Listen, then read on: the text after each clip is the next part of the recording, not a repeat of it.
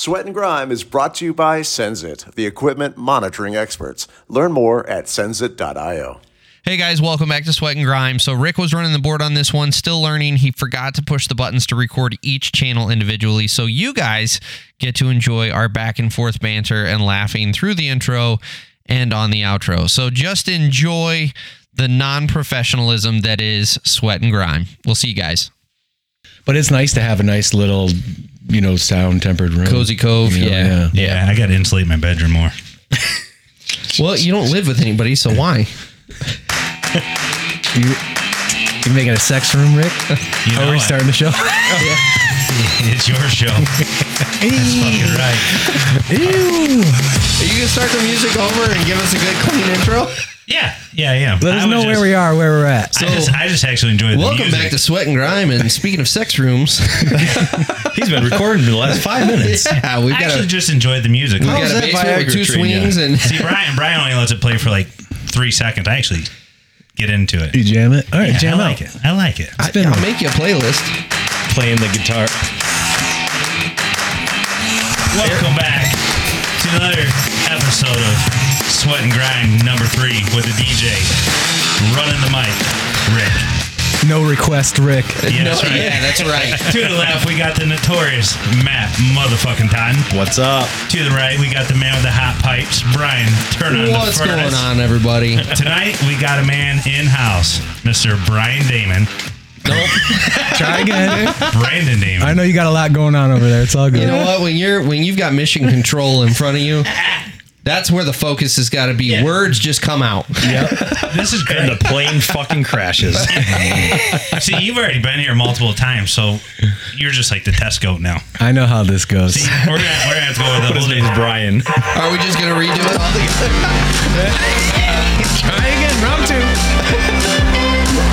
Welcome back, everybody, to another episode of Sweat and Grime, number three, with your host Rick. To the left, on the man on the microphone, the notorious Matt motherfucking Totten. What's up, everybody? To the right, we got Brian. Turn on the furnace. What's what's happening, everyone? I wasn't sure how you were really gonna end that introduction. We got Brandon Damon My guy. with Brandon Damon Video. That's right. How are you, sir? Fantastic. So tell us a little bit about yourself, Brandon. How did you? what brought you here today? what brought me here was man. Well, I did. yeah, yeah, yeah, yeah. We uh, surprise. We uh, s- upped the uh, schedule of the interview, which Yeah. is great. I was glad to do I, was, it. I had him in like late August, I think, is 'Cause what I we talked about. Yeah, yeah. We've been talking about doing this for a while, but I got too excited and came in here today. That's right. What kind of At excited least he's did on you board there, with uh, the, the soundboard. That's awesome. What's Oh, that? good. Oh yeah, Rick's running. So this is yet another episode with Rick running sound effects. So we may just have some random things pop off here. You never Like know. a kid swinging in the background. A little, little awkward, but you know. We're here tonight. so, Brandon, how did how did you get into this, and how did you get here? Tell us your backstory.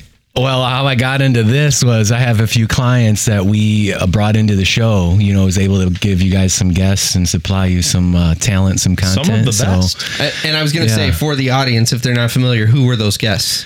So it was Jerry and Garrick Wilson, the brothers over there at Water's Edge. Yes, sir. And then Greg Johnson is another at Pete Black Plumbing. Greg, is one of my motherfucking Johnson. yes, uh, and he yep, he's another good client of mine. I heard And he's so- a pretty good Hitachi fighter. You know, Yeah, I will I will legitimately say that your guests have by far been the best interviews on this show. Like hands down, they are have been my favorite episodes. So you Just- you've set And the we've bar. had a lot Yeah. of we've had a lot of great guests. There's some And big we guests. have, they yeah. set the bar. They at, do, like, yeah. But now Brandon's has set the bar. Well, that's the thing. Now, You've kind of set you a bar do for yourself now that you've got to overcome. You should have come on first. I'm ready. No, I- I'm ready to give you guys a Hey, good should show. we let them know right, who we right. invited here today? You guys, come on down. yeah, right. Nope, just me. Sorry. so give us a little bit of your backstory. So uh, you were with Brandon Damon Video. So yeah, I started my own business um, actually five years ago now. It just turned five years recently this Five summer. years? Nice. Yeah, just in the middle of the summer. Congratulations. Yeah. So yeah, it's been good. You know, they say the first two years are supposed to be hard, right? And then they also say something about the first five years, don't they? You guys Yeah, ever heard that yeah. before? I just think the whole thing's hard. It's it's all hard. you know, always I don't know. Yeah, of course. You know, The but only- it's great. The only thing I know is they're like, it's going to take you three years to finally start making money. And I'm like, mm, if I don't make money in the first 30 days, I'm out of fucking business. Yeah, right. Yeah, you got to be you got to be making some money. That's for sure. Um, and you want to uh, run your business right. And it took me a while to get there too because I attempted to open up my own business. You know, I always had my own thing on the side. You know, uh, ever since I came out of school, I always had my own little freelance thing, trying to work for other people, and probably not setting my my freelance rates right, and you know, just trying to learn the business and trying to the launch it. Yeah. Back in uh, 2013, when I first had a job change, I had about a year. I was trying to kind of work out my own thing, but you know, I didn't have the right knowledge behind it to, to run my own business. And so the infrastructure and it wasn't there. But you failed with knowledge.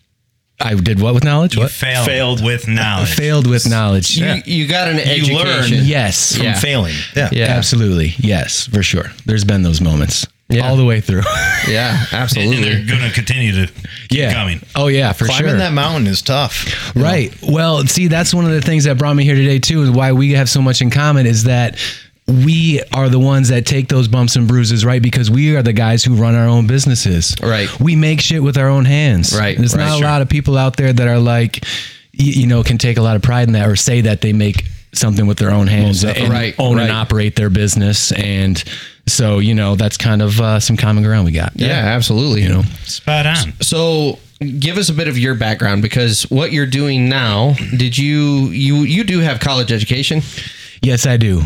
And so and we're not going to can hold it talk about you. it. We can talk about it. No, Yeah, no, it's we- all right. Yeah. No, we'll get down to that, that rabbit hole in a minute. Yeah. But are you doing what you went to college for? Yes. So I went to Ferris State uh, for television and digital media production. Okay. And that was I um, that was from 04 to 08. So I had four years there.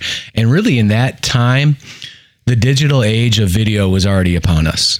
I mean, it was really Okay. if it wasn't fully upon us with the DSLRs and that kind of stuff, and smartphones were just coming, you know, really got really smart in 2008. I would say Right. they really just learned how to monetize through the cell phone around around that time. Yeah. but It's like right when my BlackBerry went obsolete. Right. Yeah. So I mean, back then, um, th- that program at Ferris State was really going through a big transition from analog to digital.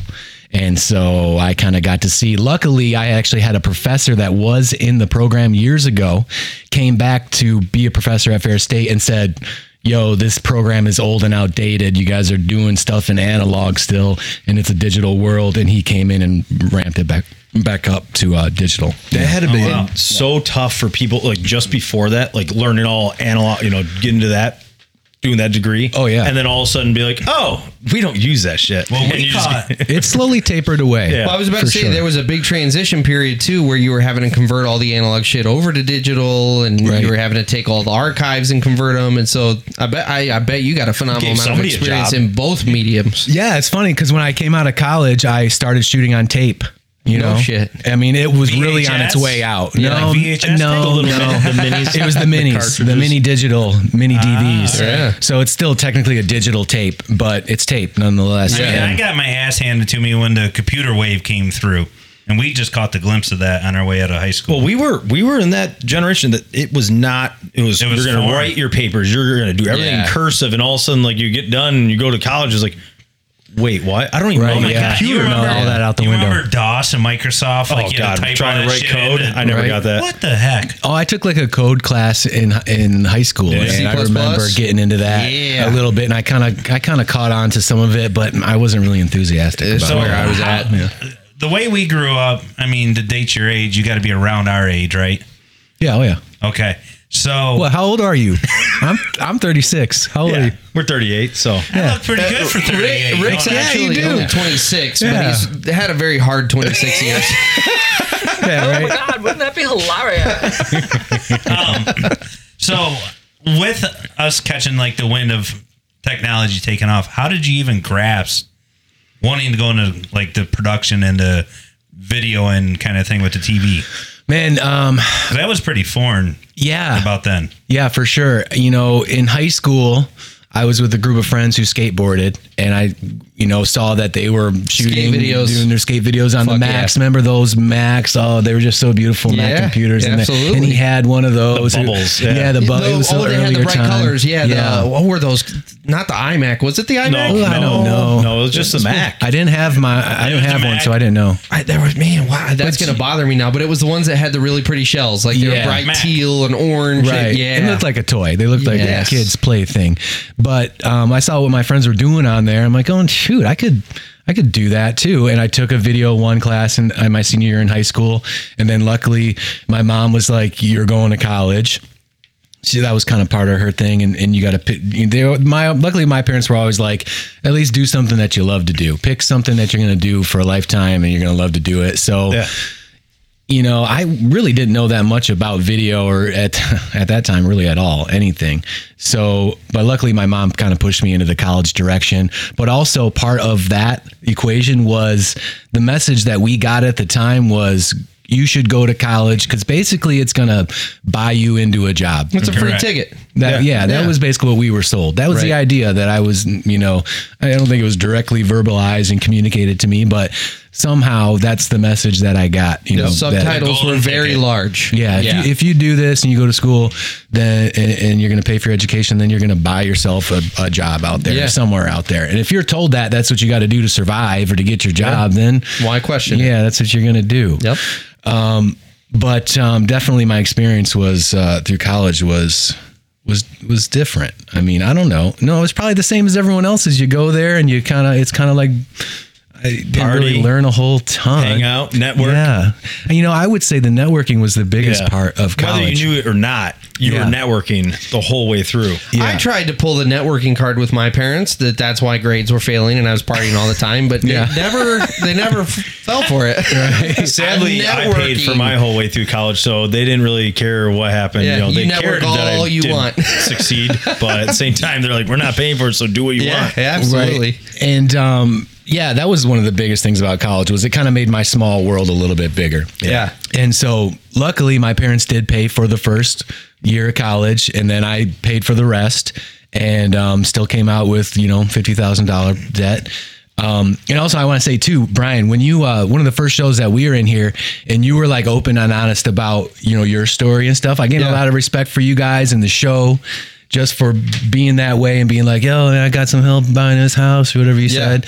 Um, you know, because a lot of people won't share their story. They're not too honest about how you know how, How they they came got about. somewhere. Especially when it comes with uh, exposing that you had help from mom and dad. Yeah. A lot of people like to keep that in their pocket. I Oh, think, yeah. mm, you got to be honest about that stuff. Right, right. Yeah, because if it comes out, oh absolutely. boy, Well, it also you, if we're if we're truly going to represent Yeah. reality, mm-hmm. Yep. the reality is I would not have a house right now if it wasn't for mom and dad kicking in. Yeah. like I'd still be drowning in debt right now. Yep. Right. So that's reality. Yeah, and just to let to let people know that it's not it's not all easy. It's not a perfect equation how to get there. And No. Well, that's what makes everybody relate, right? We all actually tell the truth and the story, and you get everybody in from all different walks of life, Right. And to hear how they got there, right. you know, it's not just like, oh, I was just handed this meal ticket, Yep. or it was like, hey, I got here because I had a little help, but you're not the you're not the little rich snob that's walking around like. I'm running on daddy's credit card on Right. 49s on the truck with this million dollar house. Right. right, yeah, it answers a lot of questions and you know how they Right. how they got there. So, I mean, my first job was I was doing landscaping. I remember waking up. Well, actually, that that was not my first job. My first job was working in my dad's shop. Um, there's a plumbing supply uh, company called DNC. And um, I was just uh, sweeping the floors in the back when I was like 13, and I was like 14. The kid, someone came by, was like, "You're too young to be working here." And so, if, like when I turned 15, I got this landscape job and did a lot of landscape all through that into college. And then when I was going to college and coming back in the summers for landscaping, I was like, dude, if I'm doing this college thing, I'm not gonna cut another grass. Yeah. in my life, I'm like, sure, but, but not cut it. so he lives in a condo and he fucking doesn't cut a piece of grass. That's right. He might roll some grass, but he ain't cutting no grass. Absolutely, that's right. So uh, that was a goal when I when I went to college. I said, you know, we're gonna move past that one. Yeah. So. Yeah, luckily I haven't since because I live in a condo. Probably ju- all because I live in a condo. Yeah. But um, yeah, I mean, it wasn't the most. It was. I didn't really like college. I don't know. It just felt like high school continued. Yeah. Yep. And um, I didn't really learn a ton of things that applied when I got out of college. I really started learning shit when I got out in the field Yeah. and got my hands on stuff. It What was did, what did you think college was going to be when you entered? Oh man. What did you think you were going to come out as, like a TV star? Or, Man, no, I really had no idea what I was signing up for. I remember the probably first orientation. I really had no idea. All I knew is I was moving out of the- out of the house, Yeah. Yeah. and getting away from my parents into a different city, mm-hmm. and Spreading your fucking wings. it's yeah. So so yeah, there was that. My my actual roommate failed out the first semester, and I had my whole dorm room to oh, myself. Oh, nice. How do you so- fail the first semester? Got the gosh darn Oh, it's sweet. way easier than you think it You is. drink vodka all the way through it. Yeah.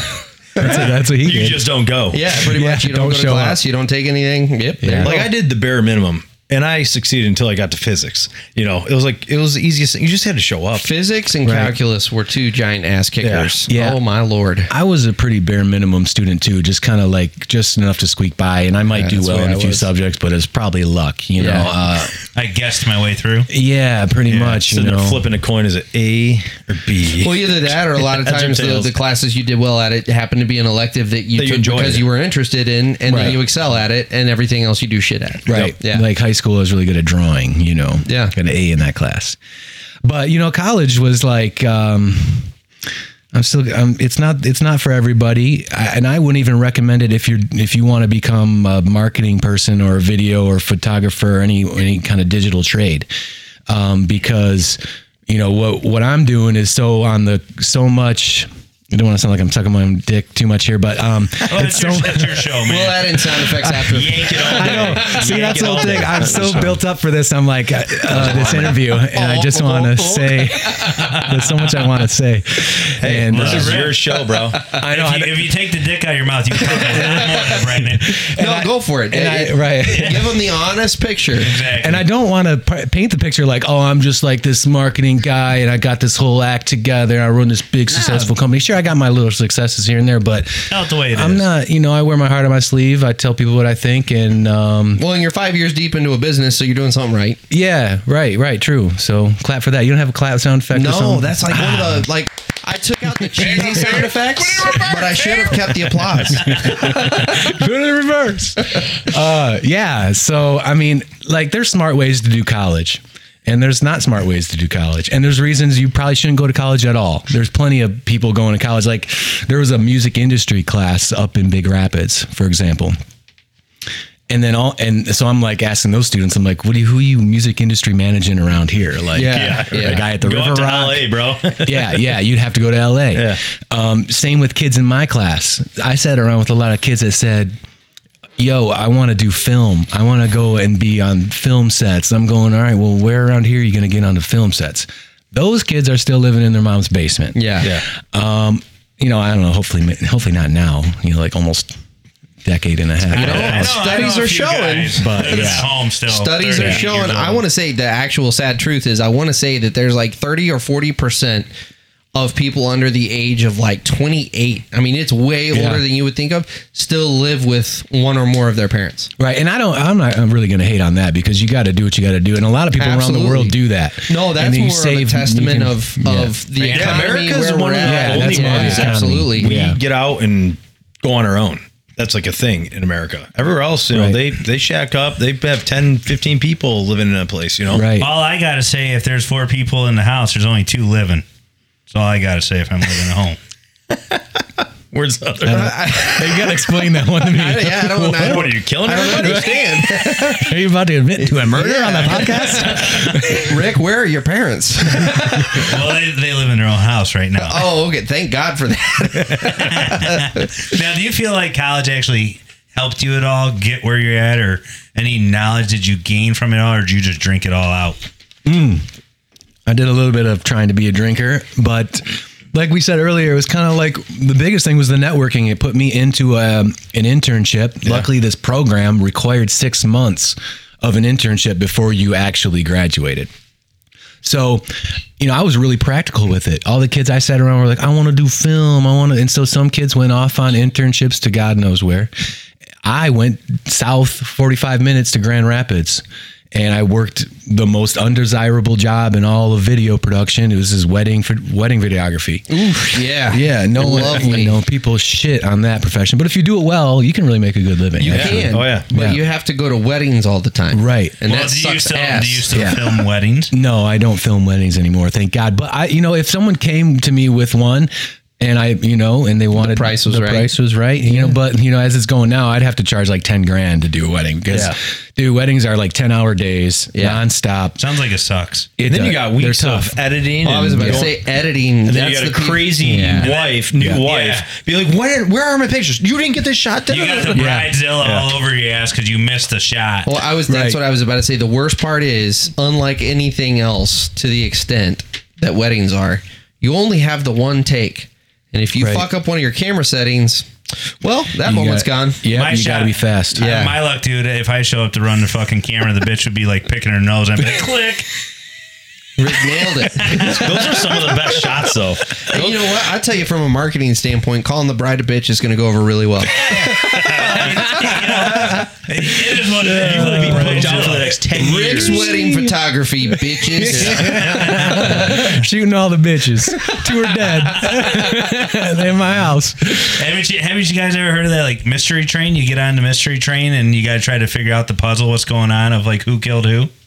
Clue? I never took that ride. For sweat and grind, we have to go on. It's called the mystery train, and you literally ride the train, and it's kind of like Clue: who killed who. I tell you right now, with with This a one couple from wedding of, venue of uh, very- photography to uh, very Murder homosexual mystery. Murder mystery. things that have it. happened with you recently, Rick. I don't know about getting on a mystery why? train with you. Did you become, or did you start drinking again, or, or Nah. all right, just make sure. Why the lights go out on this train? yeah. Why is something poking my ass? The lights just got really rigged Rick's in in the just chuckling studio. back there. You, you two, you two want to play a mystery game? Not right now. Reach into my pocket. Let's get back to Yeah. B. Damon. So how long did you do the wedding thing for? Oh, I uh, I freelanced for a guy for man a good portion, probably a good five, six, almost six years, probably. Ooh, man, you really did a long stint Yeah, at it it. was just it was a lot on the side though. I always had a full time job, and so so this is while you were working what he gave me. doing public television. yeah. So I Okay. came right out of school, and I got I got the internship first in Grand Rapids, and then luckily landed this. Um, it was a part time job at public access at WKTV. That's Wyoming Kentwood Television. Yep, that's right. and what they- were you doing? They do a lot of high school sports there, so I would tech everything. There's only f- four people on staff, four maybe five people on staff. Oh wow. When I was there, so it's very small, but we served the, the, the we served the whole community, and like people would walk in off the street and be like, "I want to make a teleshow vision Yeah. show," and then we would be like, And they probably did say, All right, "Just we're here that." for the public. so we would have to drop everything we were doing and teach these people how to use the studio. Okay, you want to do this and that. This Oh, because it. it was access, it was like a library. Yeah, it was live. ac- Yeah, access Oh, for that's cool. everybody. Yeah, Wow. and so luckily, no, Wyoming, the city, decided to to still fund that, and um, I don't want to get into the whole part of how PBS is funded, but um, yeah, so. So they have a healthy public access station there, and we did a ton of high school sports, like three games a week. I would tech the whole truck to make sure just that the technical operation would go off without a hitch. and what's all involved when you say you got to tech the truck out? It's oh. basically what you're doing right here. Yeah, Yeah, but I got this handled. and well, it, back when it started, it was analog, so it was things would go out all the time. We were doing you know hundred hundreds of feet of cable running up to you know a camera, two cameras on the bleachers, and then one on the field. Oh wow. And then audio on the field. So I would recruit volunteers every week. just to move cords. Yeah, call them and beg them. No wireless shit, huh? Yeah, no, we were not wireless then, and that Oh, technology was there. That place produced television in an old fashioned for the sake of the community. They didn't do it for efficient to be efficient or to do anything fast. It was so we could have a community experience, and we all, you know, you call the volunteers and they would come help you pull cable That's or cool, though. direct. And yeah, it was cool. It was a big learning experience um, about how people get it done. And um, but you know, eventually I outgrew that job, and um, that's when I kind of had. What was the question? Where am I going with this? This is your story. I'm right? so involved in your Okay. story, I forgot Okay, my own good. question. So, I yeah. actually So keep rolling with as, it. as you're doing this. Yeah. um, as you're walking these these steps down your career, uh, getting into your side work, what was that like? Trying to start out as you're working Oh, yeah. this full time job. Right. So yeah, I held down this. Um, at the beginning, it was uh, the internship was going on. It was nine to five at the internship, and then at five o'clock, I would go to the public access station and work five to ten o'clock. Ooh, Wow. For six months, and then after that, they gave me the full time job. Now, was this paid internship? the internship was not paid, man. Oh, free. boy. Full so, free. you, so you went to college, Uh-huh. got a fucking shitload of debt, yeah. And now you're working for free. working for free. Isn't that the ca- beauty of coming the out college at model? the right and coming out in 2008, right at the peak of the Yeah. crisis. Go fuck yourself. When no one had a got job. this worthless piece of paper that's cost us a shitload of money, And it does for nothing free. for I could have burned it up right the day I walked out of there. Absolutely. I don't even know where my my diploma is. Right? Yeah, no, you never had to show it to nobody. And and that's the thing. Um, the funny thing about what I did, I learned the most working under this guy doing the internship because and people shit their pants when I tell them this. I go, what I do is a skilled trade. Yeah. And it, oh, dude, we should have saw how that went over when I worked at the corporate shop. And hopefully Oh, we'll I get to bet. that part. oh, they hated that. Yeah. You don't tell those people that what you do is a skilled trade. They just, like, why don't you go tell the accountant that? Oh, like, that's what I got. I'm like, what? The accountant? That's not a skilled trade. Like, get out of here. But they were just offended from when I told my manager. Anyway, but so I was doing this public access thing. Always had something on the side, shooting weddings mostly on the weekends. I basically took what the guy gave me because Yeah. I had a full time job and I wanted to learn how else I could survive in this industry and make it work. So I was taking gigs on the weekends, some big weddings. I did Dick DeVos's wedding. Any jokes about that? Uh, you Dick, know, Dick I was- DeVos the third. I didn't want to interrupt your story. But man, so I many just just started what you welling up there. with Dick. Well, yeah. We were filming with Dick and his wife. Yes. And um, So, it- yeah. so was this after wedding? This no, this was the wedding. after wedding filming. This was the wedding. oh, They didn't want that Yeah. ten thousand dollar package. Yeah, right. no, this was crazy. Do, filming that that wasn't quite an experience as an intern. Um, he had like a five man crew. There was like ice luges at the reception. We had a Wow. big crane, steady cam, all the whole nine. Wow. So that was crazy. And Are I they came, still married? Oh, probably. I would. Uh, you could probably find that out. It's probably public information. I always wonder, like, yeah. do wedding people go back and be like, man, did those people last? Because it did not seem like it was going to make it like Oh, two yeah. days after that wedding. I do. I did with my couples, and uh, so one one broke up. So is, Sad. is Dick DeVos Betsy's brother or Oh, Dick! It, the, Dick the third is her son. oh, oh Yes. So it's the third dicking. Yeah. yeah. Right. How the many third dicks you got, Dick? There's been quite a few in that family. But um, yeah, so that was an experience shooting weddings. And then um, I kind of just kind of picked up work with him whenever I could. Every once in a while, he would bop over to the east side too after I moved back home to the east side of the state. So I would called the east side. And um, which, by the way, everyone on West in West Michigan shits on the east side. I don't know why, because like that's dirty over That's the there. three one three. Yeah. that's- So, anyways, I mean, Screw no, those people. I will I say love from an Detroit. out of stater standpoint, it is kind of shitty over here compared to Grand Rapids. Go back, go back to Texas, Brian. You know, You know, you know, it wasn't so fucking It's the hot. famous frame. Nothing beauty good, is in the eye of the beholder. nothing good comes from Texas, boys. Nothing. I You know, I. We're just gonna continue, Brandon. Continue. I don't want to punch Rick in the face on the. So the how, Texas how- how did you even start trying to even put your feelers out for pricing? And when did you start realizing like, man, I'm not making enough money for all these flipping hours I'm putting in? Right. Um, so, you know, yeah, I kind of just took what that guy gave me for the wedding stuff. And then when I got out of there, it was like when I left that city, Grand Rapids, you know, I, I could definitely feel it. Like that city was going to bust. I was like, dude, get putting my feelers out there because I wanted to change my job. Yeah. I wanted to get somewhere else. And so I was like looking at this city, I'm going, and I did union work. I pushed boxes. I did volunteer work, everything for some big country shows at Van Andel and stuff. So I saw a lot of different aspects of the, the industry. And so I really got the feel though. I was like, man, at that time, it's just Grand Rapids just felt too small and I had to get out. And it felt like there was definitely like a group of people that were capping. Yeah. They were just like, you know, this is our turn. It took us, all, it took us 20 years to get where we're at and it's You were our turn. be in that same boat. Yeah. You know, and I would be waiting, you know, or I don't know, I wouldn't wait. So that's the thing. And um, so I was like, yeah, this, small, this town's too small. And, you know, the cost of living is actually less over there too. So I just Is knew I wasn't going to make any money. Yeah, it is. You know, it's actually I don't know if it still is, but definitely side. back then. Huh. It's actually prettier on the west side of the state. Yeah, It's way it's a little more nature. I consider Grand Rapids snow, like though. yeah, they do- they're they're definitely in that snow belt, and I consider Grand Rapids like a town up north. Kind Yeah. of a funny, Yeah. funny for a city. Yeah. you know? Yeah, it's like Have a city been up north. lately? It's blown up. Yeah, I know. It's completely blown up since I lived there. And it's yeah, it's beautiful. But um I had to get out. But see, if it was nowadays, I bet you it could be- it's a little bit bigger. I might Yeah. stay. Yeah. But I had the feeling I had to get out. I outgrew that job and I still kept my connection with the wedding guy. Moved back over here to the east side because I met um, my wife now. And, you know, we were dating. We were dating long distance for a while. But then I was like, yeah, this ain't it anymore. And I came back. I actually came back home and lived back home with my dad for a minute. There you go. And that was like in 2013 when I'm trying to get things kicking off full time. I ended up working for a guy in Lansing who's some completely crooked dude. Completely crooked. Like, In that in your industry, it yeah. it's full of it. It's marketing, man. Yeah. It's Like, terrible. Did he take your gear and not pay you or something? No, he see at that time I was still learning the relationship between a full time and a contract employer. You know what I mean? And people don't tell you that shit. Yeah. People don't tell you, hey man, if you're a contract, you don't have to come into the office every day. yeah. You know, you're still You were picking up a gig. But you Yeah. were.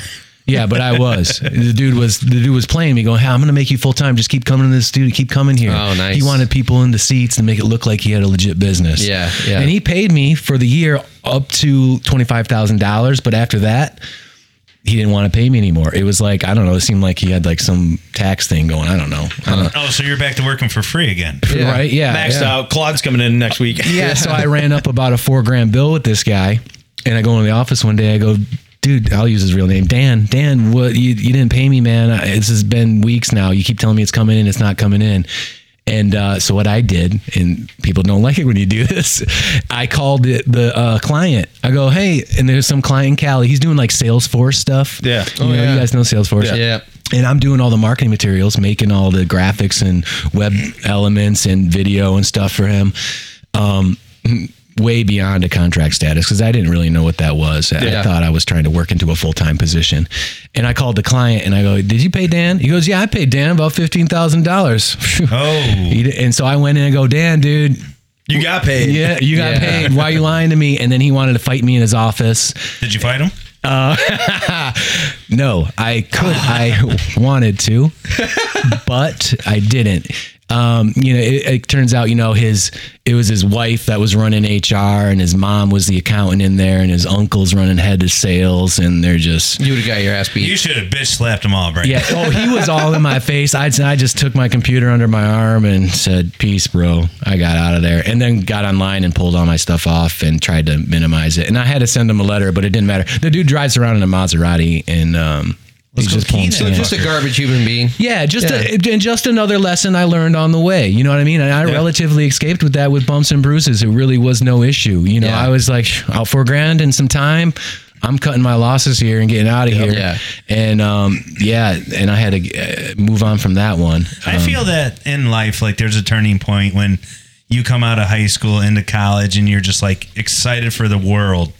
And then like you get your ass handed to you a little bit and you get a taste of the world to like it's not so friendly as Right. it seems to be. It is not. Yeah, Right. you lose the dopey smile quick. Mm-hmm. Yeah. yeah, people don't understand. It's um, in a man's world. I don't want to get too Sexist. mansplaining here.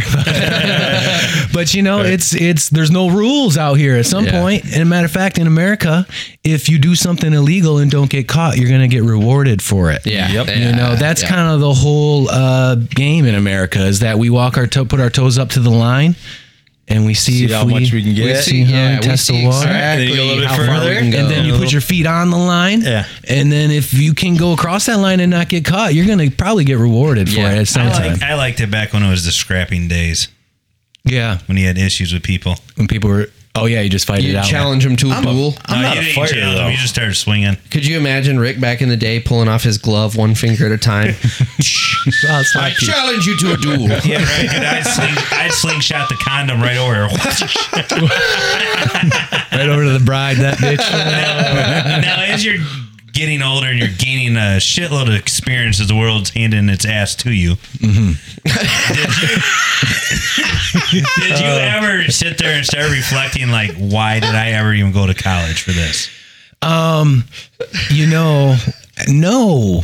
I don't. I still accepted it as as okay, It you know. step. But I will advise other people against college all the time. Yeah.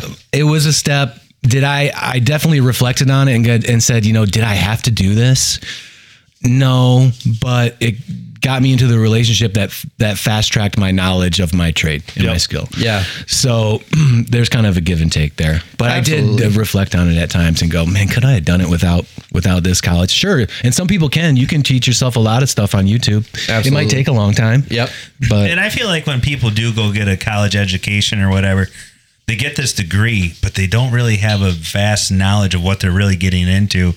And it's just like very broad. So they open a door and they're like, what do I want to do with this degree? that's the wrong reason to go to college. Absolutely. That's what I was about to say. The, the problem is so the difference in your story versus I don't know, 75% of people that go to college mm-hmm. is you went for something that you knew you interested in. enjoyed, you were interested in, and that knowledge does directly apply. But you how many people are we churning out a year that have generic business degrees that you get out and that's why that's with why I've always minor been so with accounting or marketing. yeah, exactly. And so, Yep. and and I come out of college with business marketing. I don't know jack shit about marketing, and in fact, I don't know jack shit about business other than all of the things that I learned through working with my dad at a consulting firm. And I spent, as a result of that, the actual real world knowledge. I spent the majority of my college career going, none of this fucking applies. Even these ethereal concepts about marketing we're Yeah. talking about, we're talking about marketing.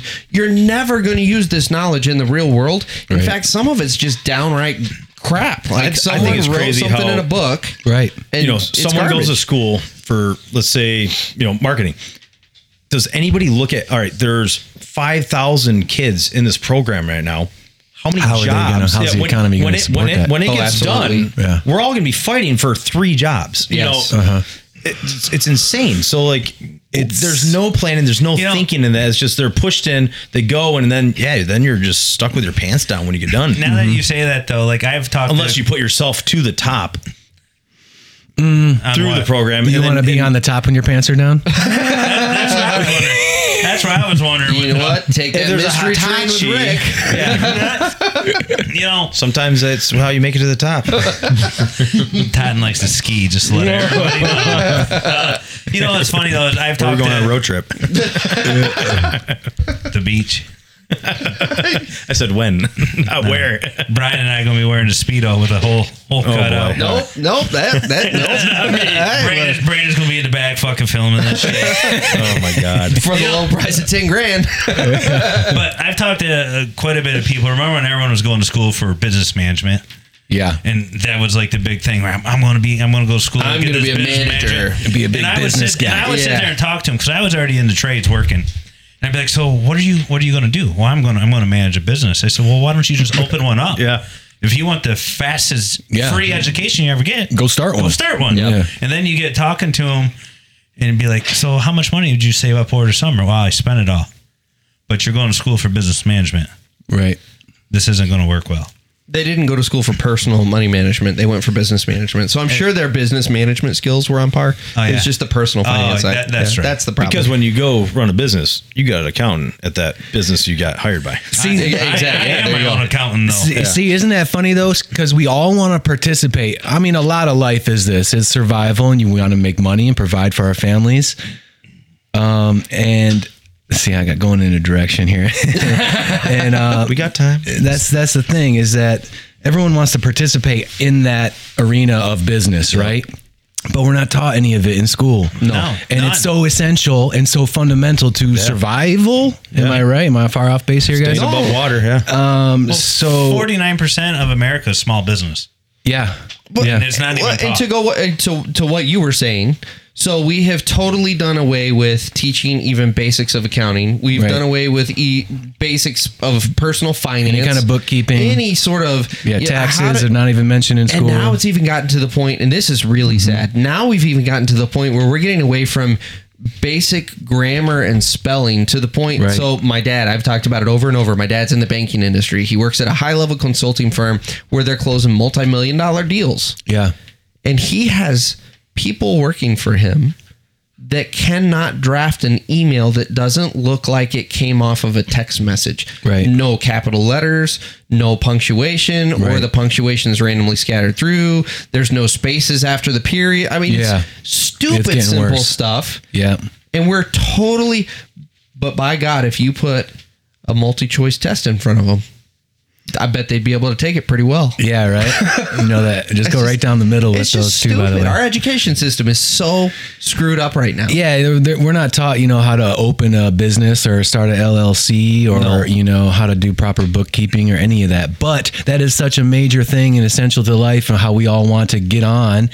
Uh, with our lives, or no, you know, you're gonna have to actually go work for someone else. A lot of people, that's the reality. They got out of school and they go, "Oh, I learned all this stuff. I still got to go work for somebody else." Yeah, And they before you they're get gonna the be real running things. education. And then Yeah. you're not even making enough money to really even pay your debt back and live. No. Right. Yep. And I see, you know, the major problem with that is that we were just oversold on school. Yes. It's because that's the system, how far the system is tilted nowadays, is that the answer has become the most expensive answer. That's not coincidental. And I'll take it a step further because it's not it's not just the education system that bought into that and then the students kind Right. of follow. Correct. What really pisses me off is that the business world bought into Also it as did. well.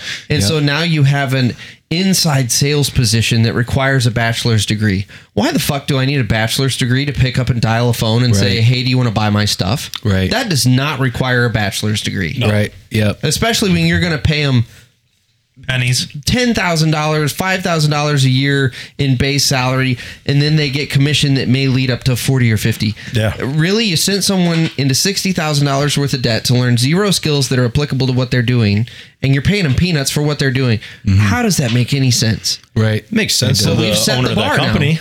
Well, and that's the thing. It's it's once Sometimes you've people gone there, just don't have the drive to look past that and know any better for but the, themselves. but so. the problem is once you've set the bar there, Yeah. that for these positions you need a college education. That bar never goes That's very backwards. true. Yeah, but it's I- only going to go forwards. I feel it's almost like a gimmick though of a hamster wheel is the way I always refer to life. Is Mm-hmm. they want to get somebody that has to sit on that fucking wheel and run. Yeah. Well, Well- they can't get off because Yeah. if they get off, they ain't gonna make it. But they're yet they're not really getting ahead. But if they run a little harder, they might be able to go to dinner this week. Yeah. Yeah. You know, Yeah. Uh, that's kind of part of the design of the capitalistic system that we live Yeah. in. You know what I mean? It, Yeah. Uh, yeah. Unfortunately, we're kind of. So so the more time that goes on and the more time I spend as an adult in this world, the more I'm recognizing that total unchecked capitalism is not the greatest thing in the world. Right. it's a scary fucking thing. It is a very Yeah. scary thing. When we get to so extremes here. I'll yeah. tell you I'll tell you a perfect example that's just set me off this morning. I told Rick about this. So uh, Amazon does their Prime Days. Yep. Just happened, right? It just happened. My And wife so- celebrated like it was Christmas. Oh, and and I, I was saw all a lot of excited posts on too. social media with just piles of Hey, shit boxes, today. yep. Oh, God. My It's- wife it's was Christmas- on the computer. it's Christmas yesterday. at my house every week. Uh, yeah, exactly. My wife t- taught me how to use Amazon, and now I just And Amazon. straight, and straight it's up. so easy. yeah. But so um, we've been wanting to get a second set of GoPros so that Rick can have GoPros in his cab.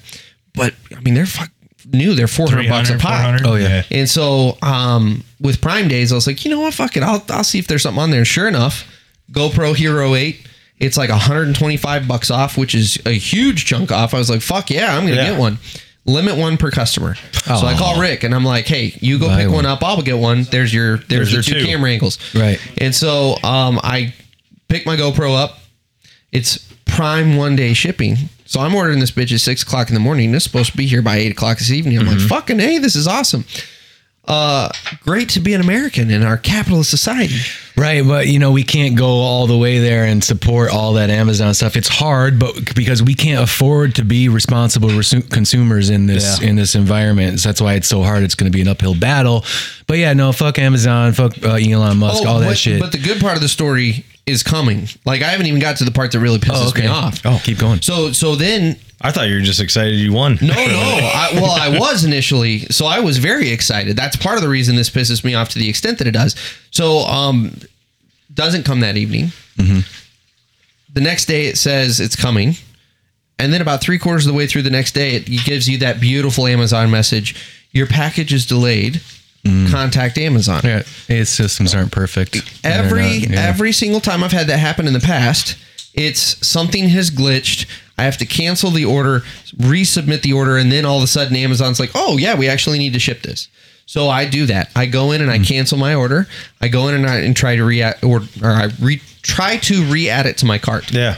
But you remember there was a One limit, one per customer Mm-hmm. because I still have a canceled order that hasn't been processed. It won't let me add it to the cart. Yeah. This is at 9:45 at night. I'm not about to get on So the you're phone about with to lose Amazon. the Prime Day. Four hours left on Prime Day. so I wake up this morning and I So go to add that pressure- bitch back in my cart. It's full price. Yeah. And I'm like, you mother effers. So I call I call up Amazon and I explain my situation. I said, here's the deal. This is exactly what Can you happened. imagine being customer service for Amazon? Oh, they don't give a I'm fuck. surprised people even answer phones. Yeah. I that's know, the thing that- about these that's- digital companies. They Yeah. don't even have You to can't have get a hold any of them. responsibility. Absolutely. You can't get They're customer support on the phone. They're Facebooking while they're talking to you. Like, uh huh. yeah, they're- And if so- you get anyone on the phone, I'm surprised you got anybody. That's if and they I would was too, in fucking all speak honesty. English. Right. Yep. And and so I walk them through exactly what happened. Hey, you didn't send it. It was prime shipping. I canceled the order to resubmit it, but because it's limit one per customer, it won't let me resubmit it. Now we're back to full price. I want this fucking GoPro for the price that I bought it for. Yeah. No, we can't do that. I said, how can you not do that? He goes, well, you canceled the order. I said, uncancel it.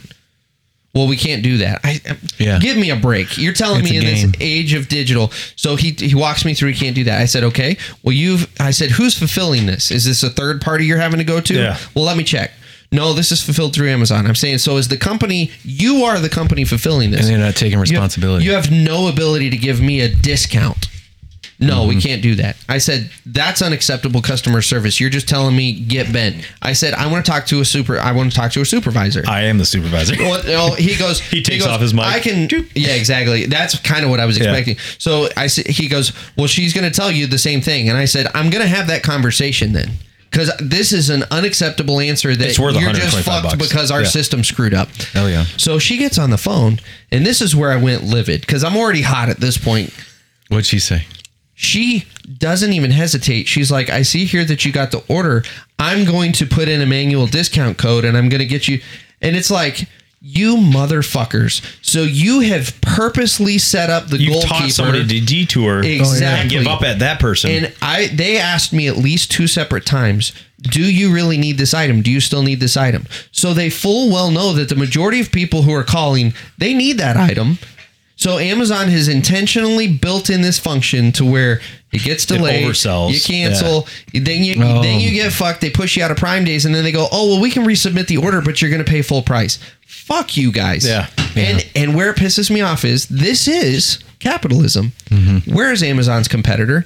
Who's who is realistically Nope. competing with Amazon to where I can order something and have it on my porch Next this week, once I afternoon or tomorrow? house done, I'm going to be running a warehouse out of that beast. Well, I mean, the, the the reality is, all of their competitors, you're probably three, four days out on shipping, Oh, and it's going to be extra to ship it. So you don't really have. They have a monopoly on this. Oh, yeah. and they know it, and they utilize it. There's your unchecked capitalism. Right. So we all get surprised when we hear about a, a, mon- a monopoly, you know, in the airlines or Amazon. Yep. But that is literally the point of the system. Mm-hmm. Absolutely. That's what they You wanted. Set way- up yeah, from day one of this. Yep. And so, you know, overall, capitalism, it is proven over and over and over again that it is the most effective driver of economies. Yeah. But At there some has point- to be some sort of Dude, check in place. Last year, when I was thinking about trading my truck in, you know, I'm like, all right, I'll get a Sprinter van, you know. So they went through the whole system. Like every person, every dealership I went to, they're like, it's gonna be about a year and a half, two years. Amazon's bought every single Sprinter van that Oh, I yeah. want, like that size that I wanted for the next two years. Yeah. Yeah. I was like, wait, what? Like, Yeah. well, you know, you could, you know, pay extra so they'll make one. It's like, are you fucking Yeah, you kidding can me? you can pay a premium Yeah. so that one customer doesn't take all of them. Yeah. That makes sense. I mean, I look at the other way. If I was mechanically inclined, I would just open up a mechanic body shop next to the fucking Amazon hub. That is true. That's a good and have idea. a That shitload is- of business. Yeah, absolutely. I learned to suck the blood right out of it. Suck the That's- teeth of I was wondering where that That's was. how we. That's how we play down here at this level. you know, right. those systems. that, Like people give credit to That's like trickle down in these economics, right? Elon, Elon Musk and, Ama- and Jeff Bezos get so much credit because they're like, oh, they made this huge business. They're like must be like a business genius, and they're like, oh, we give them so much credit in our society because But really, they've done nothing. We're They taught, just- yeah. you know, to look to the one person who did it all, the one sole entrepreneur, you know, to give them all the credit. When really, in reality, they used our systems to get where they're at. They, you know, our roads, you know, also like GPS is a big example, and the internet because that was literally funded by our public tax dollars. Yeah, the government made it, and people like who use that, those systems not in, as ju- not just as big as Elon Musk and those people, but tech companies that are big, they get to tap into that GPS stream, that that data for free, and we built that. You know, we Yeah. funded all that. So Uh, I- we kind of took a left turn on this conversation. we did. But uh, so how's that play out to your filming? You know, um, you know, it's funny because there's large. I don't know everything in business, and I wish I wish I did because sometimes I look at certain industries and they have like one marketing company that does all the all the companies in that industry. Yeah. Yeah. Um, it's weird. And like, why are they all using the same marketing company? You know, why do all these automakers all use this one marketing company? I feel like there's something going on behind the scenes or something that I don't know. Somebody's uh, yeah, you. yeah, exactly. So I don't know everything, but it seems like it's a little bit of a setup. But also, so I got into a little bit of heat for saying this a while back. I said something like, you know, these um, big marketing agencies are like travel agencies. No one uses a travel agency anymore, right? S- Some people kind of do a little bit, but generally you plan your own travels. Yeah. And I kind of said like these big marketing agencies are going to die eventually one day because you know the average um, the average company on Main Street, you know, in Howell or Brighton, they want to participate and market too. And so now that we're all on the same playing field, which is social media, Yep. that's Yeah. the outlet. Yeah. All the work goes there. Yep. Uh, majority of it there in YouTube. It's all digital. It's all online. So we're all on the same playing field as far as me and these big agencies. Right. So um, some people hate on the fact that I just do a lot of a lot of the aspects of marketing and they're like how can you how can you plan a ad agency or design an ad and distribute the ad and all these other things And- Without a f- staff of 14 people. yeah, Yeah. so I kind of caught some criticism from that, but I'm doing it all, and um, I don't know. So I was just some something I kind of caught some heat from people. At least said something back, back to me, and I was like, dude, I can do all these things and market for people on Main Street. Yeah. Like, ain't nothing, ain't nothing stopping that. And There's there's nothing different from anybody anymore. Well, There anybody that sees that you can do it is gonna put you down and try to conquer and get that business before you do, right or get it from you. And I think this is they can do yeah. it better. You know, Yeah, yeah, they can't. exactly because this is the thought that spawned all that. I turned on TikTok one day and I see. I don't know who it was. Some one of these one of these big pop rap girls in a Taco Bell ad. What's that girl rapper? Fu- I don't know her name. But she's like looking at her phone. It looks just like anything that you would produce with your phone. Yeah. And it's a TikTok ad, but you know, TikTok gives the big ad, big uh, companies the very first ad when you open it up. Yep. So it's a Taco Bell ad, and it's uh, Doja Cat. She's in there talking to her. What the fuck is this? Why uh, Taco Bell make the new bring back the uh, supreme pizza, whatever she's talking, and I'm just like, this looks like this is an ad. This looks like Yeah. she just spoke on her phone. So it that kind of spawned the thought. I'm like, if we're gonna be making stuff that's around the, sick same thing is par, that there's a billion people that look at her shit, yeah, and it goes right to their face and they're like, "What just came out?" But that's only because of the monetary Economies. spend. It has Yeah. nothing to do with Yeah. the quality of work. no, yeah, right. That's, and so I guess though, you know, I wish people were just a little more smart about my criticism of these big agencies dying because they're still going to be there because they're going to have the Super Bowl. People are going to need to buy ad space on Super Yeah.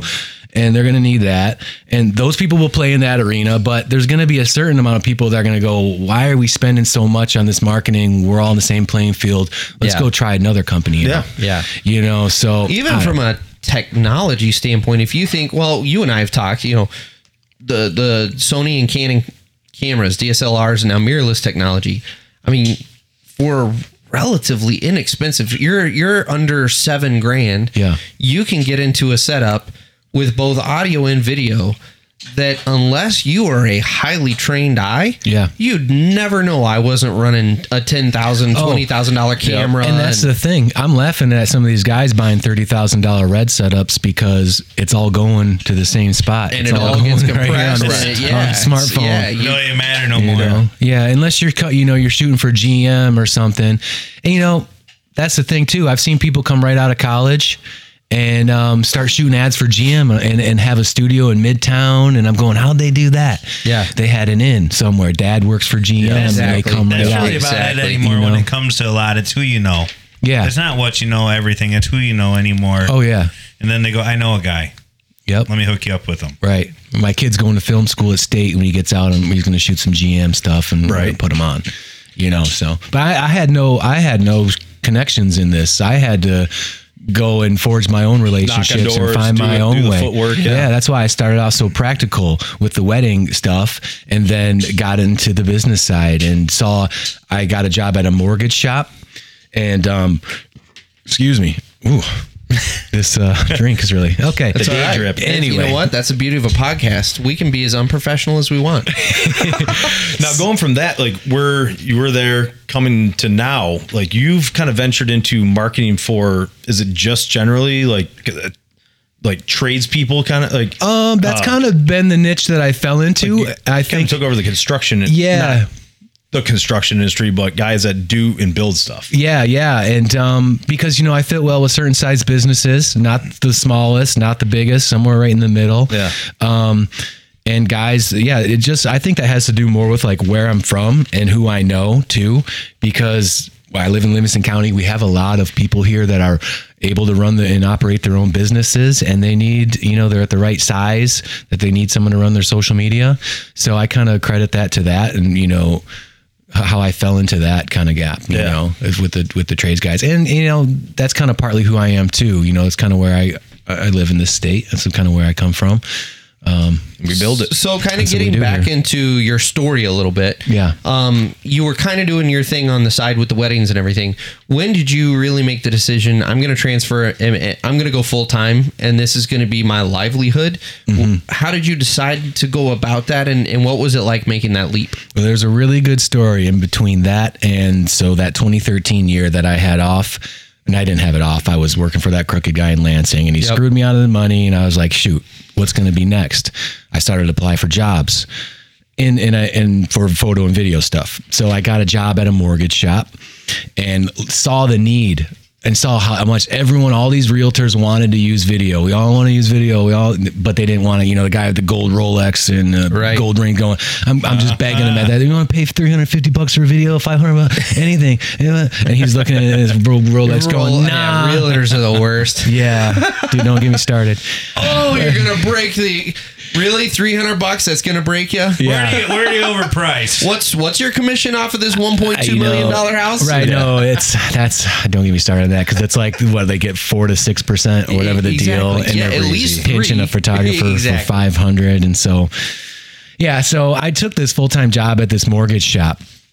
I'll be transparent. I got hired in at like forty-two thousand dollars, and the guy goes, "I'm going to give you a raise after the first month." Okay, great. You raised me up to forty-five. I thought Yeah. I was, I thought it was good. Making it. and I kept um, uh, working there and asking for raises, and they gave me a lot of, they gave me some raises. I was probably making like fifty-five thousand dollars as an AV guy. I was doing photo, video. It's at a corporate shop. It's Yeah. it, this is the job that everyone says you should be very happy to have. This is the job The that corporate world. You made you it. are you made it. You made it. This is the one. Kick back, dog. Kick back behind your office desk. You know, a lot of people expect in this got world luncheons, you got water in the fridge. Yeah, AC in the office, Right. man. Computer. You know, maybe push a few emails. People in this world expect to work hard, maybe for a year or two. Play the office politics. After that, come in, check in, check out. check I got in. a meeting. I, gotta go send push a couple Yeah. emails, and uh, you know, and they're playing office politics Stay and not, for eight hours. Yeah. Put, then push to work on the new guy. but yeah, exactly. And that's the reality of though the worker. I can't shit on the nine to five at all because it's not designed for success. Um, because you can't expect anyone to put eight, full eight hours of work in, balls out, eight hours a day. Th- That's just not. Not in the It's not reality. No, no. I can't. ex- You know, no, not definitely not in the corporate world. You'd be more lucky to get more work out of guys like us. Yes, in an eight-hour day. Okay, definitely a lot more accomplished. But um, to expect someone to go balls out in an in office setting like that for eight hours every day is just is just not uh, reasonable. And so what happens is if you're good at your job, you get your stuff done in a few hours. And then the rest of the day, you pretend to work Yep. All right. because if you're working for an hourly wage, dude. Hourly salary. I don't want to go home like three early. months in the office, man, I'd crush out everything in like 15 minutes. And you're going, what am I doing here? I'm like, what the fuck do we do? And I'd like walk around, talk to people, and they'd be like, Start playing politics. dude, you got to sit down. Like, you got to go to your desk and do some work. I'm like, Pretend. what else can I do? They're like, no, this is our, that's what we need to do. No. That's our quota for today. Yeah. If you got it done, just fucking play video games or something. I'm like, I Right. can't sit here. So I just go check my sites, do all this stuff. But then I wasn't in the office. So they're like, what are you doing? I'm like, I'm working. Like, I'm making sure Yeah. shit's running on the field. Yeah, Right. Well, that's not your job. info. Yeah. Right. Oh, it was nuts. I- Yeah. So to expect, if you're a good worker and they expect you to put a full eight hours in, there's just no way you're going to get your stuff done early, and then you you, you have to pretend to work because you're not going to go home early. I need an eight hour day to get paid for my four hour work week or forty hour work week. You know, Right. I'm not going to cut this short.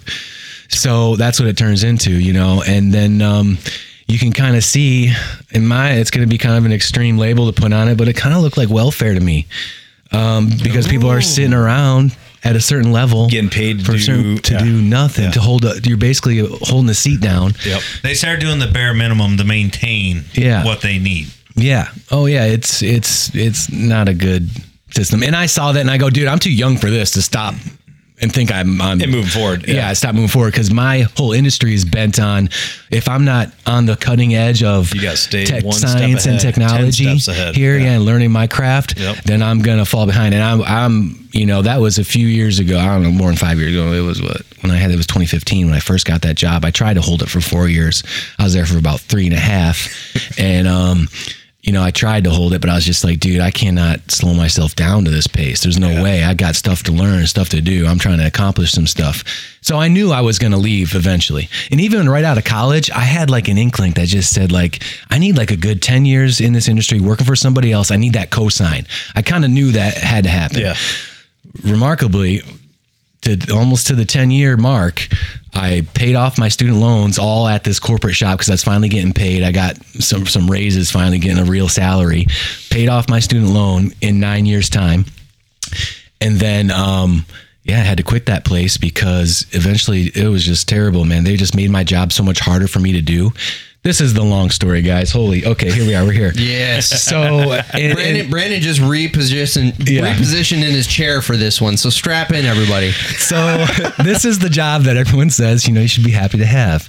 And well, I was in this IT uh, department when there was three guys there. It was my manager, me, and this other guy.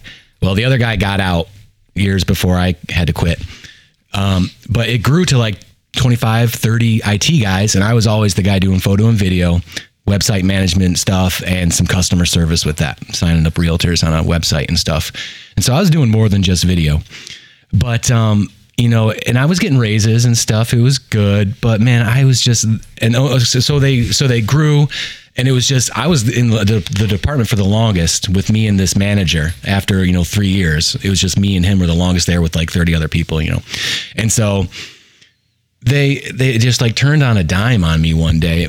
Um and um, it's hard to recall all the details because it's been years now. And they've they tried to silence me and it worked because i was silent for about a year and didn't say anything didn't tell my story. I felt like felt like i had to be quiet but okay so we're gonna get there this is gonna be a long this is Great. yeah. So okay. So in the last like year of the job, they didn't. They sent me all over the country. I worked in hotels all over, from Texas to Florida, Georgia, Tennessee, all over the place. Worked with unions in the hotels.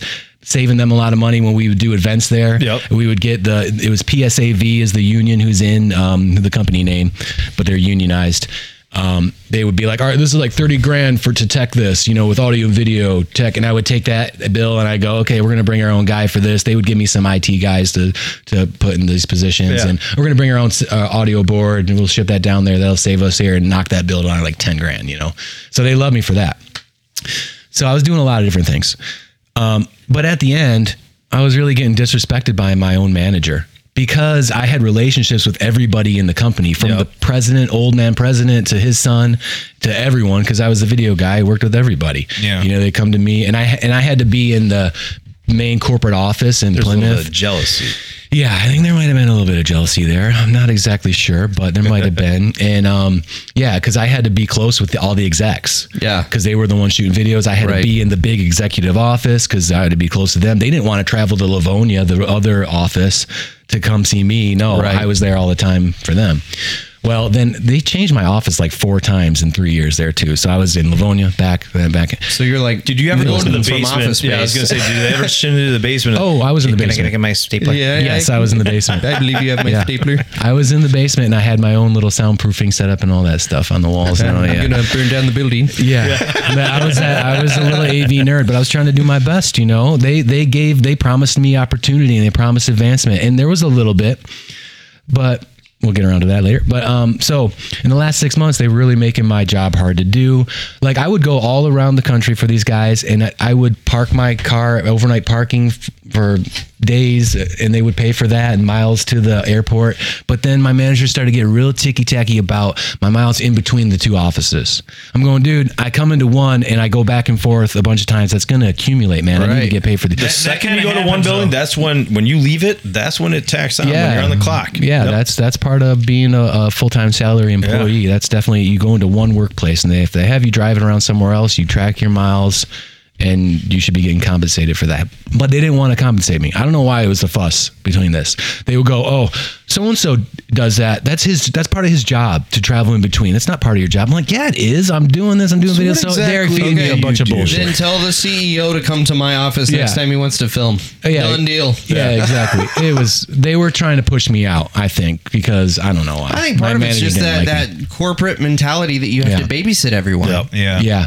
Because we're all incompetent people. Yeah, that's what they wanted to do to me too. Is they they wanted to put me on a software so where I could tag in when I started an edit and tag out when I was done editing to track everything. And if you wanted to do that with an, someone like me, Yeah. my edit starts as soon as I pull that SD card out of the camera. Yeah. it's actually a very continuous, fluid process. The edit. And as soon as I pull the SD card out of the camera, the edit process has begun. I'm logging footage. Yeah. you really want to start me tracking these hours, you're going to realize how much you're underpaying me. Yeah. Yeah. So yeah, they have no idea because they have no idea what I'm doing. You know, so I managed myself and my expectations all the years I was there. My manager didn't know shit. He didn't give me many direction at all. so right at the end, he was making it really hard for me. And we had other people in the IT department. So he's going, I'm going to put a manager in between me and you because he just got, I'm like a thorn in his side. I got too many good ideas. I'm doing too much, you know. So he's got to put a manager in between me and him, Well, and there's always room for more management. That's Right. the other thing too. manage the shit out of it. In the corporate world, oh, there is. Oh, That's what the that's the thing about this corporate world. You know, when there's a problem, just throw a bunch of money. They're bleeding money, just throwing money at the problem. Man, Yeah. fix it, Yeah. fix it, fix it. And it's you know that's kind of the mentality. So Puts a band-aid on it for a little bit. Yeah. yeah, right. And so we had this meeting with this new manager. This new manager there, it's in my office in the basement in this little dungeon studio I set up.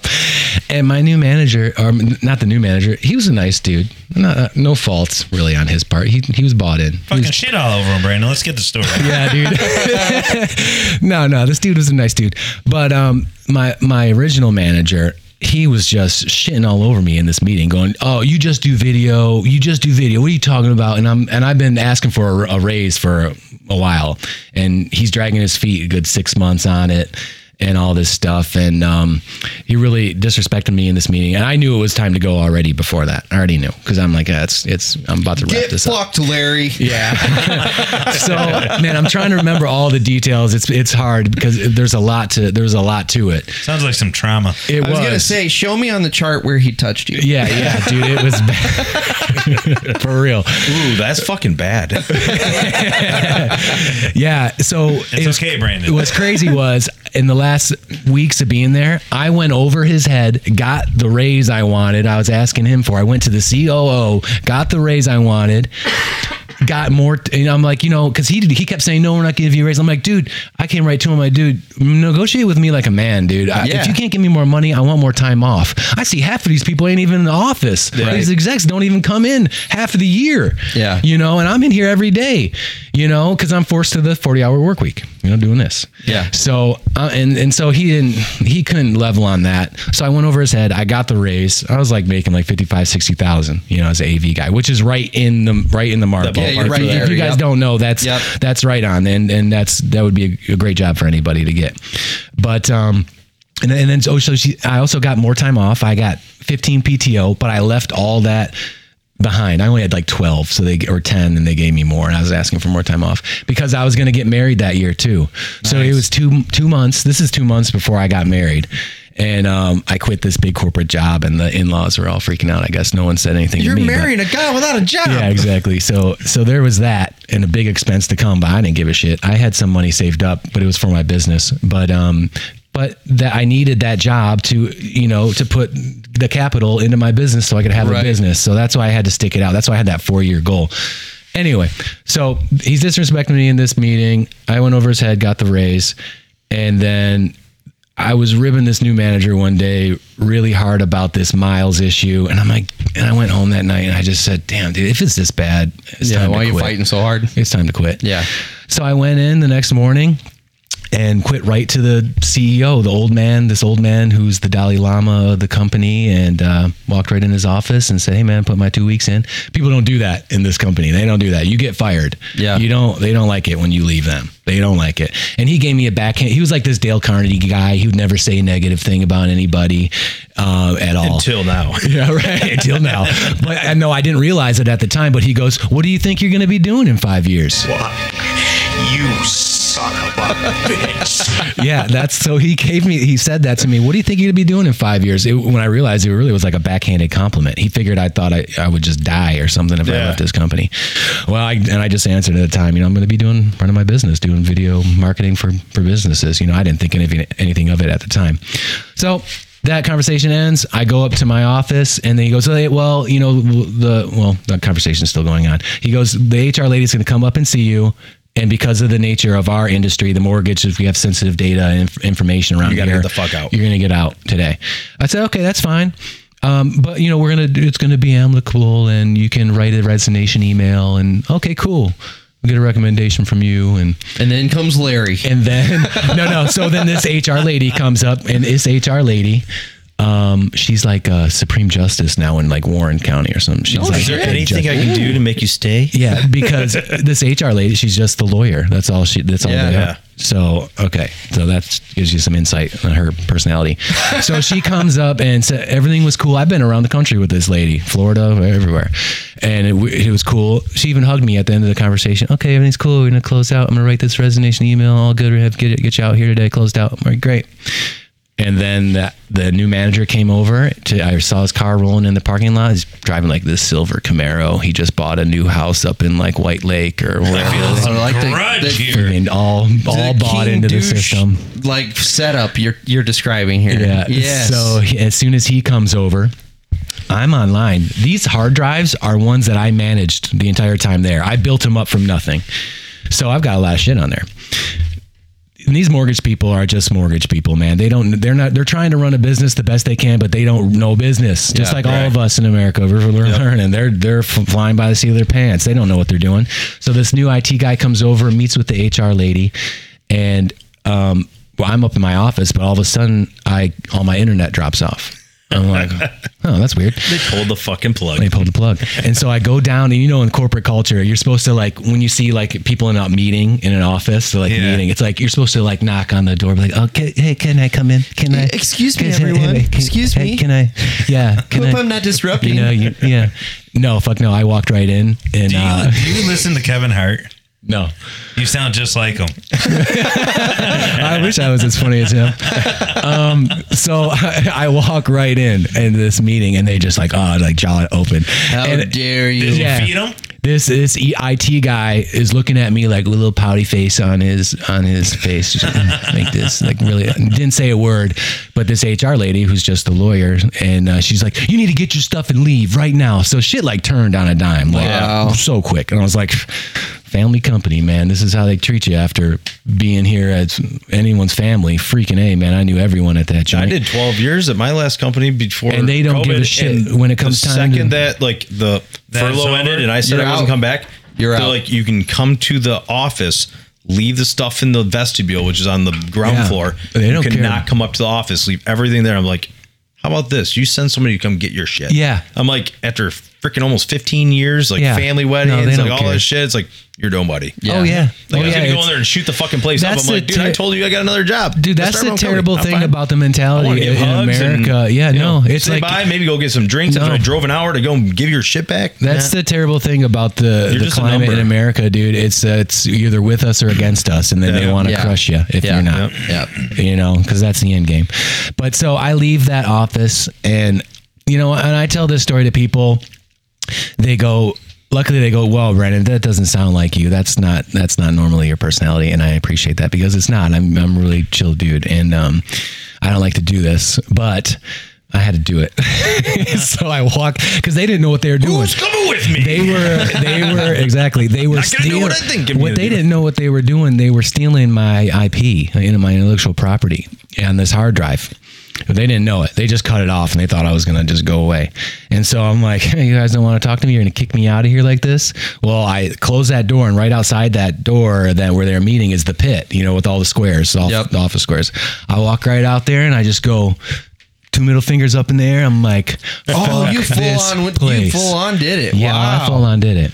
Wow. And you know, I didn't expect that to come out of me, but Do not send that resignation. Uh, oh, I was cut off the network, so I was already pissed off about that. I Yeah. wanted to send that resignation email, man, and, and it had it. I wanted it to end amicably because I had a great career there, Right. and, and you know I learned a lot of things. But you know when they did that, and they were also were disrespecting me like they were, and dragged me through the mud in the last six months, You and there was enough. there was more to it than Yeah, that too. there's You know that. I'm that I'm missing, but um. Yeah, that's what I did. I walked out. I was like, "Fuck this place," and um, also I was like, you know, they're gonna say I'm not professional for doing this, but fuck this place. So did they end up stealing all the they, IP? if they're, I, no, I'll get to that. Okay. So, I- and I was like, if they say, if if That's this, what I'm waiting for. Yeah. suspense yeah, yeah. I me. said I walked out there. I said, "Fuck this place." You're gonna say I'm not professional for doing this, but if this place is the definition of what's professional, then I'm not. And in. by the way, this place. I took a shit in Larry's office, so fuck you guys. so I went. Your top drawer, They're gonna say I'm unprofessional. but I pooped down the cap. Um, so, so I went up to my office, got my belongings, and was on my way out the door. And I had, and I got to tell this. The, only a few people get the details of this story, guys. So I'm glad you're here for it. I'm glad our audience is here. Yeah. Exactly. So I gather my stuff out of my office, and the new manager, this kid, innocent kid, he's just trying to do his job. You know, the dude driving the Camaro. He went and got like the biggest guy in reverse mortgage, like they were going to have to muscle me out. And this place has had problem, problems with With security. shit, yeah. yeah, because people get pissed off and they come back and they have no security system. They're just walking around. Oh, wow. So they got problems. All right, Yeah. they have no badge security. Tell me you have sensitive data. You have no badge security in here. You guys don't want to install that, Right. Anyway, so he goes and gets the biggest guy in reverse. Really super nice guy, John. Oh my gosh, super nice dude. I've had a great relationship with him the whole time. And I have my contracts of people agreeing to be in my videos. I thought it was something that they might need. Um, of course, I'm still thinking about my job as I'm leaving, and I've already quit. That is, everyone the, to fuck that off. is the beauty of corporate America too, right Yeah. there. I gotta finish They're this. busy fucking you in the ass, and you're still thinking about them the whole about time. the job. I did the same thing when I got fired from my job. The whole time What I'm like, is well, that? they're gonna need these, these, these, and finally I was like.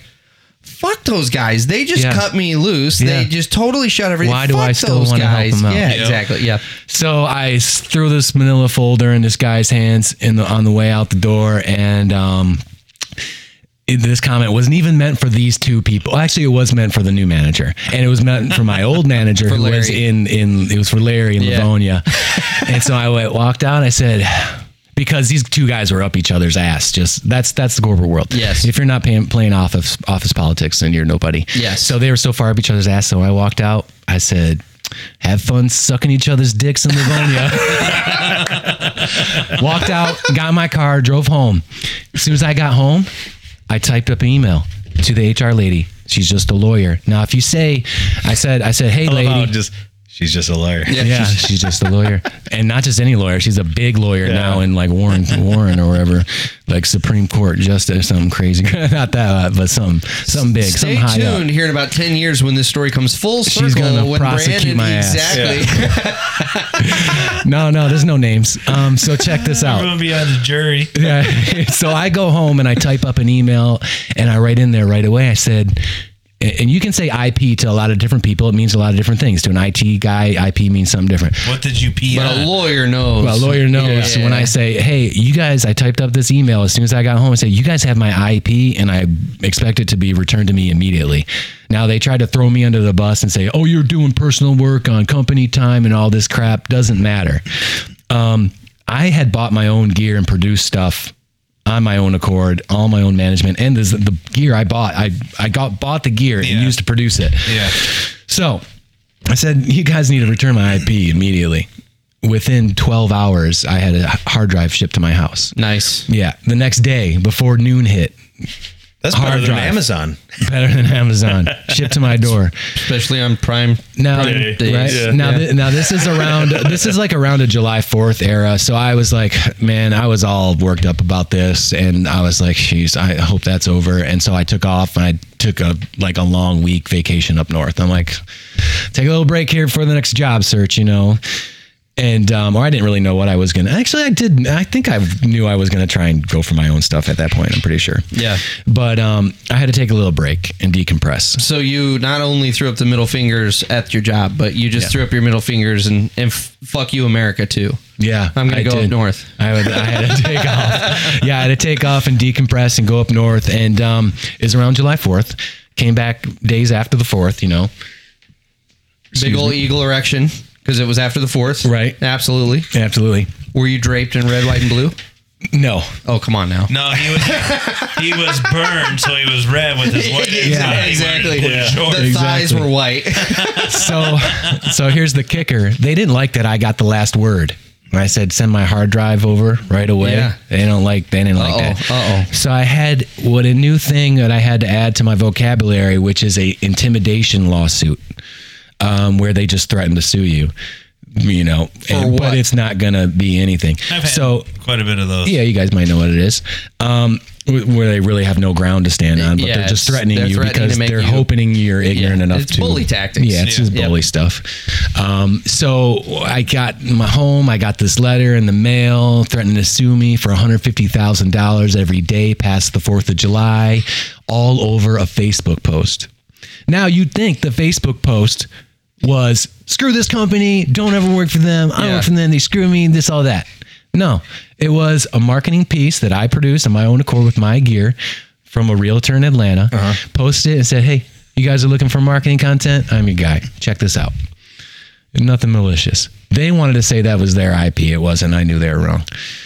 Well, they threatened to sue me, and I just was like, I had enough at that time. I just called them. I said, I'll take the post down. You guys just stop harassing me, you know, basically.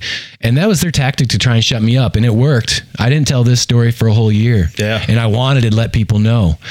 But I didn't. And so, um, yeah, you know, I had a point to make about this corporate culture too. But I mean, that's basically the story, you know, this quitting story. It's it's tough. That's a good man. Story. Like the fact that we are all enthralled in it, and and none of us can remember why we started down this road. I feel like that qualifies it as a really good. great story. I Yeah. was I was into it the whole time. So I'm glad I kept you guys around because sometimes it goes on for way too long. But the fact is, these corporate entities, when they get so big, people want to benefit off these systems, but have no responsibility attached to yes. what Correct. it is. very well said.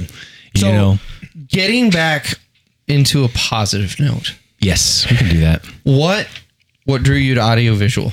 What what drew you to doing what you do? to audio video stuff. I- Yeah. you know, I did see it kind of as a new technology that there was some potential when I got into it, but I just love creating stuff with my own hands and I'm in love with the medium. Like people go, oh, aren't, don't you think it's so boring to film me plumbing, doing plumbing stuff? You think it's so boring here digging us a trench? It's so No boring. way. I'm like, No dude, way. it is not. Um, I'm in love with this medium, the medium of uh, telling a story through a video camera, you know, and just uh, that that that tool of a camera can be used so differently and in so many different ways. People can use it a lot of different ways for their own for their own productions. So it's just a tool. uh, OnlyFans, you know. yeah, for, Exactly. for Sometimes you're OnlyFans filming your penis. Sometimes you're filming a plumber. There's- when you Sometimes say- in the same setting. when you say though, people say it's so boring, Right. and you say it's not boring.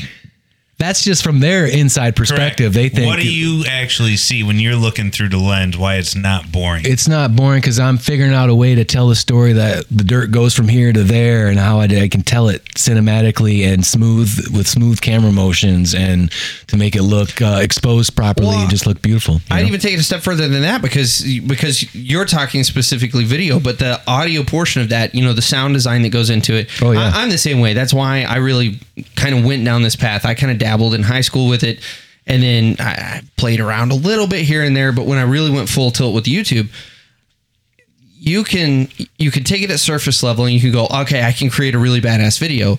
But then the the deeper down the rabbit hole you go, you're like, well, you, now you get into sound design. Oh, yeah, you can go so far selection, with it. and you get into Yeah. all of these other elements, adding effects and the way you color grade. Right. I- there's so much. That's why there. I envy some guys that can do it in big teams. And then it makes what we do in the field looks so fucking badass. Yeah, when we don't we look try. at it as Yeah. Yeah. on a daily basis, we don't look like it. It's fucking awesome. Oh, yeah, you don't But feel then when like you it, guys yeah. come in and film and stuff, and then the next day when we're watching it, it's like, Right. that's fucking badass. That's what we do. Yeah, you find the right, um, you know, video creator or whoever, whatever digital content creator. Yeah, you find the right one. They can really uh, take your business to another level, really. And you want to nurture that relationship, is how I would say. You know, find yourself a good guy if you want to have a digital presence. Yeah. And and you kind of partner up with them to a degree. It's not Yeah. it's not a you know, I, I come out one time and we produce a video and then hey, you're all good. I it's really I would Building a say relationship. Well, Yeah. well, and it's it's really for the benefit of the contractor too because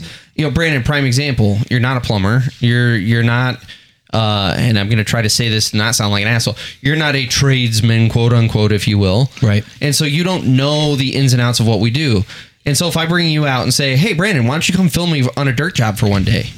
Well, you're going to spend three quarters of the day not knowing what the fuck's even going on. Right. Versus if we build that relationship and you've been out on site and we've talked about what we Now do. I know the we- rhythm. Now Yep. you understand. And then the other, and another aspect that I love about the video side is when you spend some time with someone and you capture their personality and who they are, you can absolutely draw that out in the video itself. Right. And so it's funny because a lot of my filming scenarios have been a lot of run and gun, learning right on the job, kind Yeah. of, you know. But it Yeah. is best when you see, especially when you have a guy in the trades who does the same, or, you know, maybe he builds docks. Once you learn like the process of, you know, that building process and getting in the water, you're in the right, you're more likely get to be the in the right right place at the right time Yeah. to capture that. Um, oh man, I lost that one too. Uh, you know, Telling a story about a person. yeah. So, yeah, luckily, you know, I've filmed a lot of run and gun stuff like weddings. Yep. It was the start. And luckily, I've met some guys who want to do, um, not so many videos that are so I always recommend videos that are core to sales first, but I've got some clients that want to do like a reality show series and I've and that fit right in exactly with what I'm been training for basically the whole time. It's kind of like a run and gun scenario and you're kind of being creative all on your feet. Uh, It's all it's all out there on the job. And some of those guys you do, like it brought personality out of them that they don't I don't even think they knew they had. and now, oh my God, dude, just every day I see them, you know, Yeah. the advertising stuff, and I just laugh. Like I, I know who they are, Yeah. and they're just them. They're fucking hilarious. Right. They're and great guys. that's a takes a learning process too and I think you brought them up owner. to a different level Yeah. that they didn't see before. You know, it's great because you know business business owners they're busy running their business, owning and operating their business. I just step in and provide the visuals, um, but it does take a little bit of getting comfortable for them too, if they want to be on camera all the time or not. Sorry, we got a toilet flushing So about it is. I'm like, something is running This right is now. the professional podcast. we are We're in the right basement. underneath the shitter.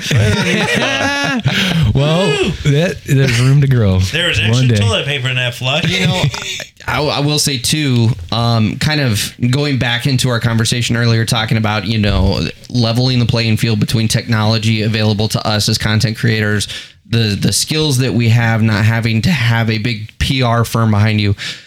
The really cool aspect of that is it's it's really starting to allow the trades to take back the narrative. So mm-hmm. for the last Yeah. 50 plus years, the white collar world has kind of set the tone for what the blue collar world is. And, and that's the route of failure. Right. And we've never had the ability to take control of that narrative. Yeah. And now with social media and content creators like yourself, all of a sudden the trades are going, fuck you guys, we'll show you what we do. They say, you know, if you're not telling, if you're letting someone else tell your story, then you're not. I mean, I You're never not in control of the realized narrative. the real power of being able to tell your own story until someone, a close friend of mine, was like writing a book and some so someone was like writing a chapter and I just and I already knew that but then like it really hit me over the head when I saw them writing their book and telling their story because I'm like oh yeah no shit every story has a couple sides Yeah. you know? So um if you're not telling your own story then someone else is telling it for you. Absolutely. you know? So you gotta you you want to be i mean i wanted to finally speak up and tell my story and i'm glad you guys gave me the platform out here today to, to do it. Oh, absolutely. you This know? so you guys are part of that process and it, you know other other business owners can also can get in on this too you know? So it's for everybody but it takes a little bit to get comfortable on camera if you want to be on camera or Oh, yeah. you can just have the you know the the actual job filmed there's all kinds of ways to get content Yeah. um so yeah So, So we're we're we're moving towards the end here, and before we wrap up, from what I understand, you have a little bit of an announcement to make from a business standpoint. Oh yeah. So Oh yeah. and I'm gonna there save it drum for the? Sweat and Grime Is there a podcast drum official roll? announcement, Oh, yeah. public announcement right now. We do feel very official that you saved this big announcement for a podcast that's still in its infancy. Yes. Well, I got to tell you guys, I love what you guys do. I love the subject matter of the podcast. And like we just said, the middle class and the trades are underrepresented, if if represented at all. Yeah, And so um, I love the show and I love what you guys are doing. So keep it up. Keep doing your thing. Appreciate it. And um, what was the question? Your business announcement. I thought this was going to happen so many more This times. supposed to be- It's only happened a few This is times. supposed to be like epic. Yeah. His podcast. and He's gonna drop it. Drop it like it's hot. so okay, all right, all right. So here it is. it is. It's been five years of me working my own business under Brandon Damon Video, and people caution you all the time not to name your business again after yourself, Right. Because I think people just want to run a hands-off business like nowadays, Yeah. like drop shipping or something. Sure. They just want to set up a system and be hands-off, Yeah. And that's what also more common ground I got with trades are guys. building mm. the suspense. Yeah, yeah, You're yeah. We, we're doing so. Anyways, that has nothing to do with the announcement. so, so what the announcement is is that I'm going to change the business name. Uh, it's going to be Breaker Digital. BreakerDigital.com is out now. If you want to go look at it, it's online. so where did Breaker Digital come from? I just made that name up. No. it was available. That sounds badass. And I'd like it too. I like how they stayed with the B and B It's- stuff. Okay. That is true. there you go. That was actually that- unintentional. and I just like. I think you No, were from designing here that on when out- you were doing my my company's logo. I that was have when been. you broke it. I think. So Yeah, it when might have we when we make this go live, I'll edit that part out, and from here on out, it's just going to be you. It was intentional. You totally did that on purpose. Oh yes, I got you. absolutely. now, now, if you could give any kind of knowledge to anybody in the trades or in life in general, what would it be from your personal perspective? get in, get your hands dirty and do it yourself. Yeah. Don't don't eat out of someone else's ha- someone else's hands. Yeah. You know, um, what do they say? You know, like a scar is more motivational and changing than you know that than not having the scar. Yeah, the perfectly pristine skin. Yeah. I think those words right. yeah. Something about having a scar, a good scar, is a better Yeah. lesson than than No And scar it's at all. generally a no good scar story or, or too. learn at or learning it from somebody else. Yeah. You know, so that's why I just say if you if you've got an idea inside of you and you've got an instinct inside of you that's saying, Hey, I think I can do this, I say go for it. You know, I think I can do this on my own. I I, I know someone with some equipment and I could, you know, maybe borrow some time on uh, you know, someone else's machine and and you think you can pull it together and, and find your own path, I say go for it. You know yeah. what? And I'm going to take that a step further. Everyone is afraid of failing. And you mentioned you had a business that you tried and failed. Mm-hmm. Got a s- stupendous education out of it. Right. I also had a business before that totally failed. It's the only reason I've been successful this time around. Right. And so failure isn't true failure if you've learned from it and then you can apply those lessons forward. So just to kind of reiterate what you're saying, if you've got an idea, go pursue it. And if you fail, as long as you learn something in the process, You're gonna that bounce is back. not a failure. Most definitely. You have you have come out of that with an education that you just went about a different way. I, I have failed four times before I got this up and running. So you know what? But we're getting Rick coming along Yeah, now. let's not count my failures. Let's not start counting the failures because there's been a lot. Yeah, absolutely. I think we've all been. I, I mean, that's life, right? I mean, you mm-hmm. go out there and you get knocked on your ass. The the differentiator is who gets up. Right. well, the the only person that's holding somebody back is the person that's the man yourself. in the mirror.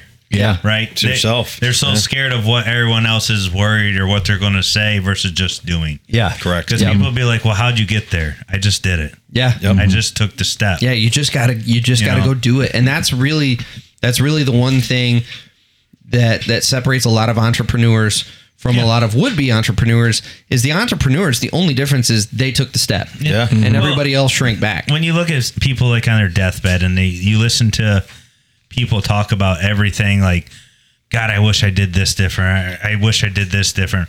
A lot of the people are just like man i i wish i just started my own company and did it. I wish i mm-hmm. took the step and just tried because at the end of the day, Taking a leap. yeah, we So ha- we have just a small window, and the only thing we're guaranteed is death, right? So Statistically, go for it. Yeah. statistically, the number one regret from people on their deathbed is not taking enough risks. Correct. Yes. Right. They're very true.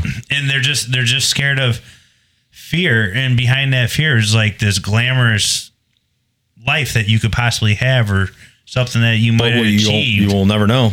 If you don't, take, that leap. Yep. Yeah. Yep. You want to ask your question? Well, B, it's been a pleasure having you on, but ready. uh, you know, What I do you think I already know the answer. Did you study for it? Because you kind of cheated. You've had No, this I four. totally did not think of this one in advance. So hit me. If you could change anything, what would your dream job be? You know, I I wouldn't change anything. That's for sure.